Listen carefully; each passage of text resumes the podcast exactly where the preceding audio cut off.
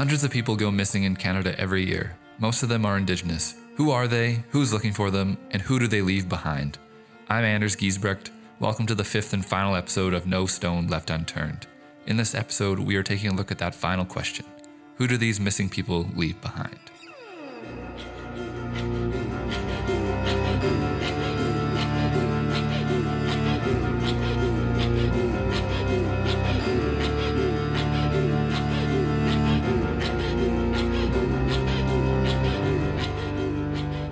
Bartlett's sister, Jana Lowther, spoke at the National Inquiry for Missing and Murdered Indigenous Women and Girls in March last year. She told the commissioners what it's like living with a missing family member. I find the hardest time of year is when the first snow. Because I think my sister's in a ditch or in a field somewhere. I know those are just bones by now, but yeah, it must be cold. The snow covers her. Pray to God she's not locked up in someone's barn or in, in someone's basement.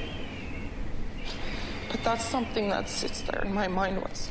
And I know it does with my mom and it eats us alive not knowing.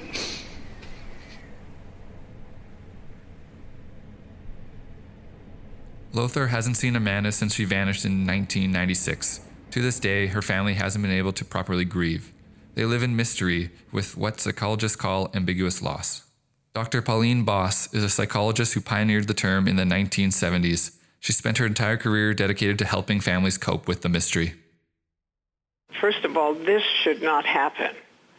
Um, the the kidnapping and the disappearance of so many Native women, uh, first of all, needs to stop and talking about how to make families feel better because of it is secondary to that. Uh, ambiguous loss is a loss that remains unclear, uh, and there can be two kinds of ambiguous loss. One is where the body is physically missing, and the other is where the person is there, but they are psychologically missing, such as with addiction, or with something like uh, Alzheimer's disease or dementia and so on. They can be physically sitting in front of you, but they can be psychologically absent or mm. the opposite. You can be thinking about them and they are missing physically. You don't know where they are and you don't know if they're dead or alive. Boss says ambiguous loss is a loss like no other. It's troubling, stressful for families, and requires a different type of intervention simple grief therapy isn't going to work? Oftentimes, the family will just put their processes, their decision making, their way of operating on hold, waiting for the person to come back. And of course, that can go on for years, so that's not a good idea. So what we promote is that they do two things at once, both kind of thinking, where you hope for the person to come back and you may even save things for them or you know have a gift for them on their birthday and put it aside. But at the same time you reorganize the family regarding who does what the roles and so on and you move forward.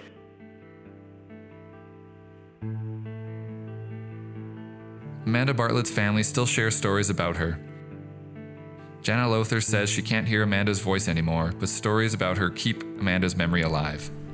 We talk about a lot of things. We bring up memories.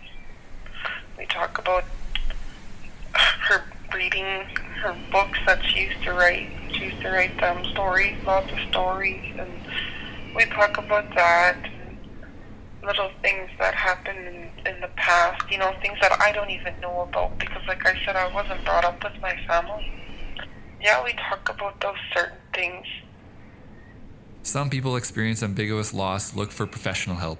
Duane Bowers is a licensed counselor who specializes in working with families of the missing. When a person dies, there's a ritual, there's funeral, there's memorial service. We know the role we're supposed to play. We know what we're supposed to feel. When someone goes missing, we have no idea. What am I supposed to feel? Who am I? Uh, how do I define myself with a missing partner or a missing child or a missing parent. We don't know how to act. We don't know how to feel. And finding resources to help support me is not that easy. Counseling is one thing, but sometimes the mystery of what happened totally consumes a family. Their grief and desire for answers becomes so great that they turn to alternatives like mediums and psychics for answers. Those folks are always there on the perimeter offering their services. It takes the family a while before they finally get to a point of saying, you know, we're not getting anything any other way. Let's give this a shot. You know, what, what, what can we lose? And honestly, as a, a therapist that is supporting them, I'm not going to in any way badmouth or, or try to talk them out of that unless I see that that psychic or that medium is really exploiting that family. Amanda Bartlett's family reached out to a medium 16 years after her disappearance. They searched through an open field on the outskirts of Winnipeg looking for any trace of Amanda or her remains. You know, even though I'm not a believer, there's still a chance that he's right. You know, and you go by anything and you run with it. And, and that's basically what my family did is we took the little bit of information, a little tiny bit of hope, anything, and just went and looked. And that's what we're still doing. We're still looking. And we're looking we're looking for a body. Bowers encourages the families of the missing to create rituals to remember and honor that person. He says when at a funeral, people know how to act. They know how they are supposed to grieve. When a person goes missing, the family's puzzle loses a piece. This often leaves them feeling broken and confused. We have seen over the years that there are certain events, I'm going to say, that have developed that are kind of exclusive to families of missing persons.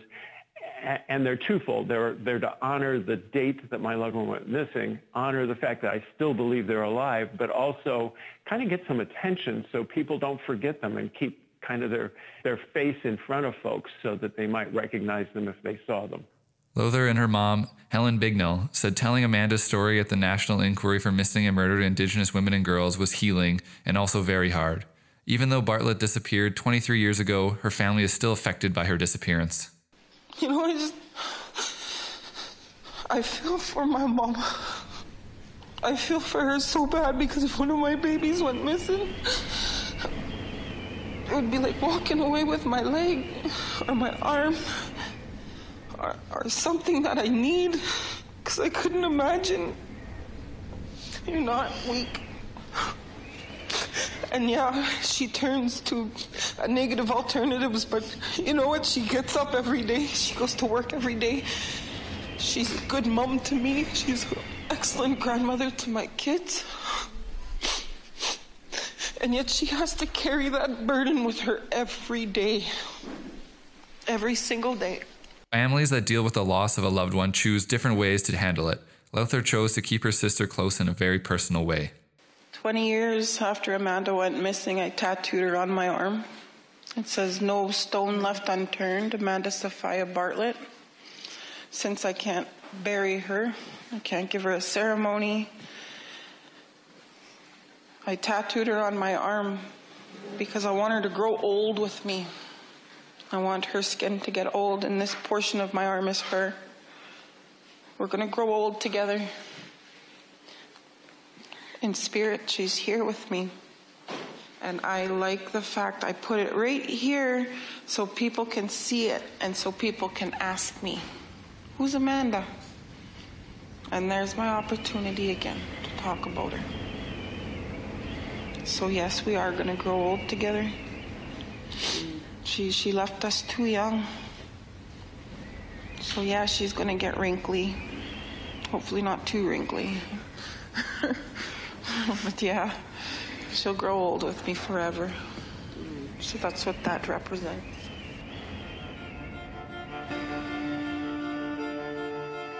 This final episode of No Stone Left Unturned was written and produced by Cassidy Dankochuk and Devin Suchuk. Our theme music is by Rob Nags.